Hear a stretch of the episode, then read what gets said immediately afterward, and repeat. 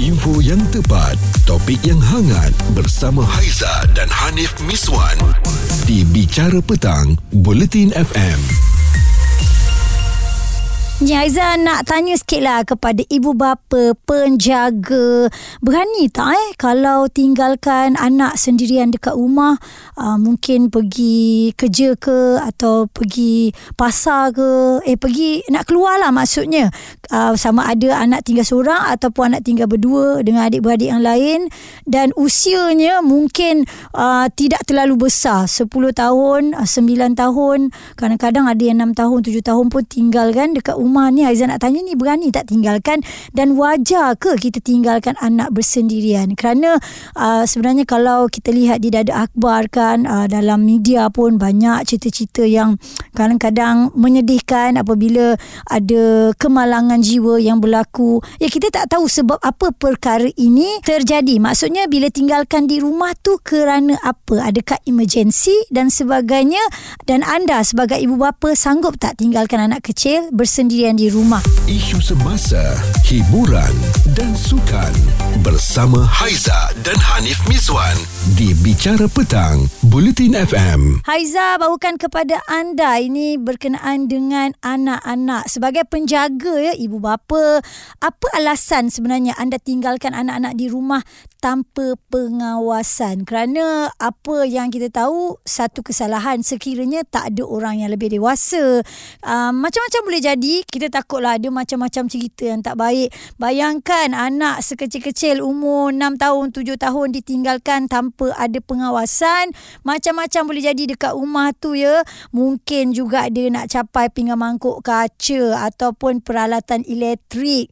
Macam-macam lagi. Dan kita ada kilar ni. Apa agaknya pengalaman tu? I tinggalkan all my kids. Masa tu all six ada kat rumah. I pergi grocer je sekejap. But the point I'm trying to make, kalau ada anak besar sekalipun, kalau dia orang sibuk dengan benda dia orang sendiri, dia orang tak perasan adik dia orang buat apa. I balik rumah, I tengok Ijla kat dapur, uh, stove elektrik I on. Nasib baiklah dia orang tak pergi, dia tak pergi letak tangan dia ke apa atas tu. So selalunya kalau I, I bawa lah sekali. Itu dia pengalaman seorang ibu yang berkongsi dengan kita. Kupas isu semasa, bicara petang bersama Haiza dan Hanif Miswan di Bulletin FM. Pelbagai kejadian yang kita lihat di media sosial di mana-mana saja laporan berita ya apabila ada anak ditinggalkan di rumah pelbagai perkara yang tak diingini berlaku itu yang kita bangkitkan sekarang apa alasan yang kukuh ya? Anda nak tinggalkan anak-anak tanpa pengawasan di rumah. Kita pun risau. Kadang-kadang anak dah 12 tahun pun tak berani nak tinggalkan dekat rumah ya? Ada juga yang berkongsi pernah tinggalkan anak di rumah kerana emergency? Suami tak ada pergi belayar dia nak kena pergi juga pergi beli barang dapur kan? Lauk pauk nak bagi anak-anak makan terpaksa tinggal. Uh, tak ada kenderaan yang bersesuaian nak bawa anak ni. Jadi tinggalkanlah anak berdua kat rumah.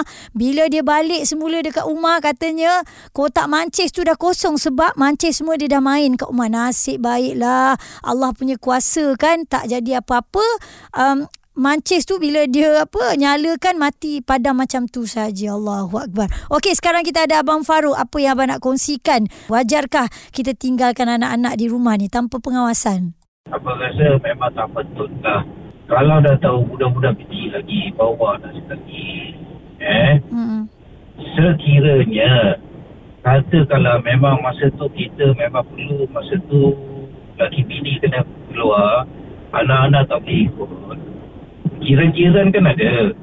Cuba minta minta permission kan, minta izin dia boleh tak tolong jagakan anak-anak saya ni. Kan eh, kami nak keluar kerja pada hal penting ni. Hmm. Memang budak-budak tak boleh bawa. Ya. Yeah. Ha, pasal apa, kalau kita tinggalkan budak-budak di sebelah dalam umur macam tu, dia akan dia tak panjang lagi tau. Macam-macam dia, dia nak usik. Dia nak explore eh? semua benda eh? Semua nak explore. Kita kena ingat eh. Mm-hmm. Pasal apa, anak-anak apa pun sama juga. Dia cuba dia kalau boleh depa ni semua nak try yang satu yang baru tau. Mm-hmm. Eh? Mm-hmm. Itu pasal kita risaukan pasal di pintas ni ada satu contention dekat sini tau soalan. Plug-plug rumah dia tu Is dekat atas ke dekat bawah? Senang dicapai ataupun tidak ya? Okey, sekiranya kalau dekat bawah itu pasal ke kita notice kebanyakan eh orang kalau dia bikin rumah baru ke dia beli rumah baru kalau jenis yang plot dekat bawah tu perasan tak Aizah ada perasan tak dia macam ada insulator insulator yang warna putih tu uh, actually itu safety tu tu Oh. Ah, itu safety kita risau. Kadang-kadang budak-budak tak tahu. Dia ambil kadang-kadang ada benda yang berteraskan besi. Katakanlah dia salah cucuk. Hmm. Kan eh? Dia boleh kena ni, short circuit. Ya, kita yalah sebab Ah. dia dia tak tahu apakah dia punya implikasi tu kan, impak dia Ah, kan. dia tak tahu. Tapi pokok pangkal dia lah. Dia betul bertitik tolak kepada kita juga. Mm-mm. Pasal kita yang kena didik tau. Jangan sentuh tu. Jangan sentuh ini. Mm-mm. Kalau boleh rumah jangan sepak-sepak. Tapi cakap dia gila baik-baik lah kan. Ya. InsyaAllah eh, budak-budak macam ni dia macam mana nak explore pun dia mesti akan ingatnya. Baik. Saya satu TV. Mm-mm. TV kalau boleh eh, cakap eh, bahaya tau. Kadang-kadang kita dengar kadang-kadang ada anak-anak yang ni eh, budak-budak bawah umur ni kadang-kadang Yalah. dia mati pasal apa. TV tu letak tak betul dia hempas balik. ke Ya, elok anak-anak. bagi Abang Farouk sendiri elok digantung ataupun letak begitu saja dekat meja kalau, TV. Kalau boleh lah, apa salahnya belanja lebih gantunglah TV tu. Tapi pun safety. kena betul-betul juga kan skru dia Ah. semua tu kan. Mm-mm. Kena cari tukang yang betul-betul qualified lah nak bikin. Kesimpulannya lah apa cakap eh. Memang apa rasa memang kurang bijak lah kalau kita tinggalkan anak. Tanpa pengawasan eh bang eh. Ah itu kita risau. Itulah dia bila jadi macam tu eh. Allah Akbar. Boleh kata apa lah. Pasal tu speechless tau. Ya benar, malang tak berbau kan perkara yang dah terjadi. Kita tak nak ungkit kembali cuma apa yang boleh kita katakan bagaimana cara untuk kita mengelak daripada perkara ini terjadi dan sebagai ibu ayah wajarkah kita tinggalkan anak-anak yang kecil ini tanpa pengawasan di rumah. Cerita viral bersama Haiza dan Hanif Miswan di Bicara Petang, Buletin FM. Ini isu yang kami bawakan kepada anda. Kenapa agaknya anak-anak yang sekecil umur 6 tahun, 7 tahun, 8 tahun berani mak ayah tinggalkan dekat rumah? Apa alasan yang kukuh anda tinggalkan anak-anak tanpa pengawasan? Haiza bawakan kepada anda sekarang ni kita ada Farhana. Awak ada berapa orang anak Farhana? Saya ada tiga orang anak. Usianya? Uh, yang sekarang ni seorang 10, 8, 7. Okey, 10, 8 dan 7 tahun. Okey, sebagai ibu, apa yang uh, Far, Farhana adakah Farhana berani nak tinggalkan anak-anak di rumah tanpa pengawasan? Uh, ini uh, saya cerita pengalaman saya lah selama sejak COVID saya bekerja sebagai uh, sebagai apa uh, pekerja makmal di sebuah hospital Okey. uh, dan masa tu kita orang uh, saya tak ada siapa-siapa dan kita orang tak boleh nak hantar anak pergi taska Ya. masa tu anak saya yang nombor sulung tu baru 7 tahun Mhm. Yang nombor dua tu baru lima tahun dan yang nombor tiga empat tahun. So saya tinggal dia orang kat rumah macam tu je. Saya pergi kerja Mhm. and kadang-kadang saya balik pukul 10 malam, pukul 11 malam. Tanpa siapa-siapa di rumah. Dia orang je dekat rumah. Memang tiga beradik saja eh. Ha, dia orang tiga beradik je kat rumah. Hmm, yelah kita faham Ah. waktu tu nak hantar kad mana-mana pun tak boleh kan Farhana Ya. kan waktu Covid. Ha. So saya saya tawakal, saya hantar je, saya tinggal je dia orang kat rumah tapi in the same time saya belikan uh, saya letak telefon rumah lah. Hmm. Saya letak telefon rumah, saya tinggal telefon rumah, ini uh, apa-apa dia orang akan call saya tapi saya dah pesan kat dia orang. Kalau mama tak angkat call, nanti mama akan call balik sebab mama tengah buat covid saya cakap macam tu. So lama-lama dia orang faham lah, dia orang akan maybe dalam tiga kali dia orang send call saya, saya tak angkat dan saya akan call balik lah. Dia orang tahu dah lepas tu. So pagi-pagi sebelum saya pergi kerja, saya dah kena siapkan makan Mhm. mm-hmm. untuk dia orang, tinggal atas meja. Lepas tu, tapi benda-benda yang macam uh, pisau, barang-barang elektrik semua tu saya off lah. Saya macam uh, kepala gas saya cabut. Hmm, ah. yang tajam-tajam tu saya- sembunyikan semua eh. Yes, semua saya Hmm, sembunyikan. hmm. So, saya tawakal tak boleh nak hantar kat siapa-siapa, nak hantar pergi kat mak ayah, mak ayah kita jauh. Hmm, hmm, And then, so 24 kadang 24 jam. Allah dia orang Akbar. kita Ah, tinggal ma- makan uh, uh, makan minum anak-anak semua macam Makan mana? minum Kalau saya pagi tu Memang saya memang masak Tinggal di bawah meja Pandai-pandai lah Dia orang makan Ya Allah, saya rasa dia orang membesar ni dah berdikari lah Farhana. Yes Ha, ha. Betul Haiza Saya sekarang syukur Sebab dia orang sekarang Pergi sekolah sendiri Allah Balik sekolah Akbar. sendiri Buat kerja sendiri Basuh pinggan Basuh baju hmm, Saya bersyukur dapat tiga orang. Ini Yang ini antara nikmat yang kita dapat selepas COVID Ya. kan sebenarnya. Betul. Hmm. Diorang tolong saya sebab saya cakap mama tak larat. Uh, mama harap anak-anak mama boleh tolong. Kadang-kadang saya balik kerja, diorang dah basuh baju, diorang dah basuh pinggan. Alah kita Ah, sedih lah sampah. Saya pun sedih cakap dengan Aiza sekarang sebab masa saya COVID dulu pun uh, husband saya banyak yang outstation. Diorang hmm. banyak pergi uh, tiga bulan pergi sana. So saya tinggal Memang saya tinggal anak-anak saya kat rumah. Diorang je ada kat rumah. Memang saya tawakal tak Allah supaya Allah jaga anak saya masa tu. Mm, Ini antara pengorbanan ibu yang dan ayah sebenarnya yang sebenarnya Hmm. dalam hati ni ya Allah Tuhan je yang tahu hati Ya, perut kita betul, ni Aiza. memikirkan anak-anak kat rumah dengan nak fokus dengan kerja lagi. Jadi Ya. ini an, antara alasan yang cukup-cukup kukuh lah sebenarnya Farhana Hmm. bagi tahu pada kita semua kan pendengar. Sebab kita tak tahu sebenarnya dalam isi rumah tu apa yang berlaku kan Farhana kan? Betul tapi saya uh, cuma masa sebelum apa-apa tu husband saya ada belilah CCTV yang saya boleh monitor uh, Uh-uh. macam bila saya free saya tengok diorang dekat CCTV apa diorang buat. Um, boleh communicate saya panggil uh, anak uh, abang kakak buat apa. So diorang Ah. bercakap dengan saya. Walaupun seminit dua even though saya boleh dengar suara diorang boleh tengok diorang dekat CCTV pun saya dah rasa bersyukur lah Ya Allah kan. Terima kasih juga pada teknologi sebenarnya kan Farhana. Ya betul, betul Allahu betul, Akbar. betul, betul. Okey dan Ha. sebenarnya terima kasih pada Allah yang menjaga anak-anak kita. Ya, Ah, betul, tu dia. betul. Saya sangat bersyukur. Sekarang anak saya sangat independen. Saya tak pernah, saya dah tak pernah hantar taskar. Saya dah tak pernah hantar rumah orang. Diorang duduk rumah sendiri. Saya pergi kerja pun, uh, kita kerja hospital kan, mana ada tutup kan. Sometimes Ha, ha. ada on call Ya, 24 ya. hours. Memang diorang akan berdikari lah. Pergi sekolah pun, saya just tinggal duit. So, diorang pergi sekolah sendiri, balik rumah pakai baju, pergi balik sekolah. Macam tu lah, Aizah. Ah. So apa Farhana nak Sampai katakan pada sekarang. anak-anak Farhana ni? Uh, saya sangat terima kasih kerana anak saya. Saya sayang diorang. Saya sayang anak saya. Walaupun ah, saya tak tahu nak cakap macam mana saya. Kadang-kadang saya sedih sebab usia diorang yang macam tu sepatutnya tak dapat tak dapat tinggal kan. Tak perlu tinggal pun. Ya, ya. Tapi bila sekarang dah tiga tahun berlalu sampai sekarang dia orang dah darjah dua, darjah tiga, dah darjah lima.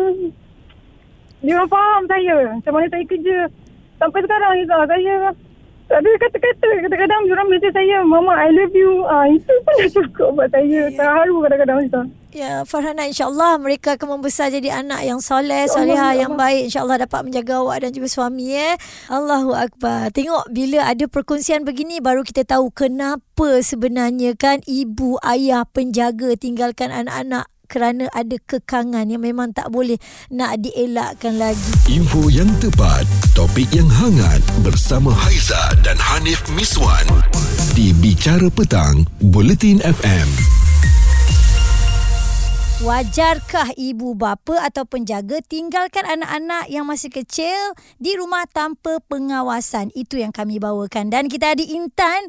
Apa yang Intan nak share dengan kita Intan? Tak ada, tak adalah nak share banyak sangat. It's just that I rasa um, kalau nak tinggalkan anak uh, kecil dekat rumah tu, dia dia nak cakap tak boleh pun kadang-kadang keadaan tu memaksa kita kan. Ya. Kadang-kadang kita ada emergency. Uh, macam macam I, uh, I punya anak yang pertama dia autism. Okay, Okey. anak kedua I uh, baby lah kecil. Hmm, So kadang-kadang kita macam nak uh, nak pergi kedai, nak top up barang ataupun uh, nak pergi ambil makanan dekat bawah sebab I duduk apartment. Hmm. Uh, kita kita latih kita sendiri je tahu keupayaan anak kita tahap orang berdikari ni dah sejauh mana Hmm. so uh, macam I I dah bertahun-tahun latih anak I so, uh, alhamdulillah masuk tahun ni dia 10 tahun uh, I tahu kalau I ulang ulang ulang ulang I punya pesanan tu Uh, dia akan dapat tangkap bila dia ulang semula pesanan I tu. Oh. Uh, bila dia ulang semula pesanan I tu, uh, I tahu okay dah masuk kepala dia. So Ah. uh, tapi sebelum tu walaupun I dah uh, kira percaya je boleh berdikari sedikit uh, tak banyak mana pun Mm-mm. uh, tapi I akan uh, pastikan macam uh, sliding door kita akan terkunci sebab I serius sangat kalau budak-budak terlepas pergi dekat balcony kan Ah, banyak-banyak rumah yang bertingkat kan? Ya, betul. Ya, Hmm. lepas tu uh, benda-benda macam tu lah benda tajam kita kena pastikan uh, apa tu jauh daripada Hmm. uh, dia orang tak boleh capai. Hmm, so uh, rasa kita kena ulang lah, ulang uh, bagi dia orang betul-betul masuk kepala tapi uh, untuk permulaan tu jangan tinggalkan lama lah. I pun macam risau tu tetap ada Ha-ha. tapi uh, kira uh, tapi kita kena latih juga dia orang untuk berdikari uh, Hmm. sebab kalau tidak tak berdikari sangat pun susah juga untuk dia orang punya masa depan Okey, agak-agaknya usia yang yang cantik tu bagaimana agaknya Intan yang sesuai Itulah, kalau kita eh, nak tinggalkan. usia tu sangat subjektif lah Aiza sebab Hmm. uh, macam kita sebagai mak bapak kita je tahu uh, anak kita tu sebab ada yang macam uh, orang matang lebih awal uh, berbanding dengan rakan-rakan sebaya dia Hmm. uh, macam anak I uh, mungkin uh, rakan, rakan sebaya dia mak bapak dah bagi duduk uh, sendiri uh, dari um, 9 tahun Awal Ah, ya. tapi- Mm-mm. uh, awal tapi macam anak I uh, sebab dia punya condition tu lambat sikit. Uh, Hmm. So mm, uh, kita tak boleh macam oh anak orang 10 tahun dah boleh duduk uh, kita kita uh, kita sa- sama rata je. Semua orang pun boleh tinggalkan anak 10 tahun. Uh, Hmm. Maknanya tak, ada benda sama macam tu. kan Anak-anak Tak semua tak sama. sama Betul-betul So agak-agaknya kan uh, Bila anak-anak anak-anak dah membesar kan Kita tengok kan Berlaku pula perkara-perkara yang tak diingini ni Intan kan Apa yang Mm-mm. boleh Intan katakan Mungkin nasihat kepada ibu bapa kan Hmm, kita kita kena berhati-hatilah sebab anak-anak um, zaman dari dari dulu uh, budak-budak memang cerdik. Mm-mm. Kadang-kadang kita kita uh, kita ingat uh, orang punya upaya untuk berfikir tu tak jauh sangat tapi Mm. orang punya daya kreativiti tu kita tak boleh nak jangka. Ya Ah, so Mm-mm. sentiasa berwaspada um, macam I, I sedikit paranoid. Uh, so I macam uh, fikir tu kadang-kadang 10 langkah ke depan. Ah, Ah, ini bagus satu kalau tindakan yang pergi- cerdik. Ya. Ah, kalau I nak pergi tandas pun Aiza, Mm-mm. uh, I kadang-kadang macam 3 4 kali akan check uh, betul sliding door tu uh, sliding door tu terkunci tak? Hmm. Ah, sebab macam kita risau. So jangan ambil benda uh, sam, uh, mudah sangatlah macam sentiasa uh, orang kata berfikir apa Ya. yang boleh terjadi. Betul. Yang, uh, Segala benda ni nak jadi kan sekelip mata kita dalam Ya. beberapa saat kan kita tak sedar ya. Isu semasa, hiburan dan sukan bersama Haiza dan Hanif Miswan di Bicara Petang, Bulletin FM.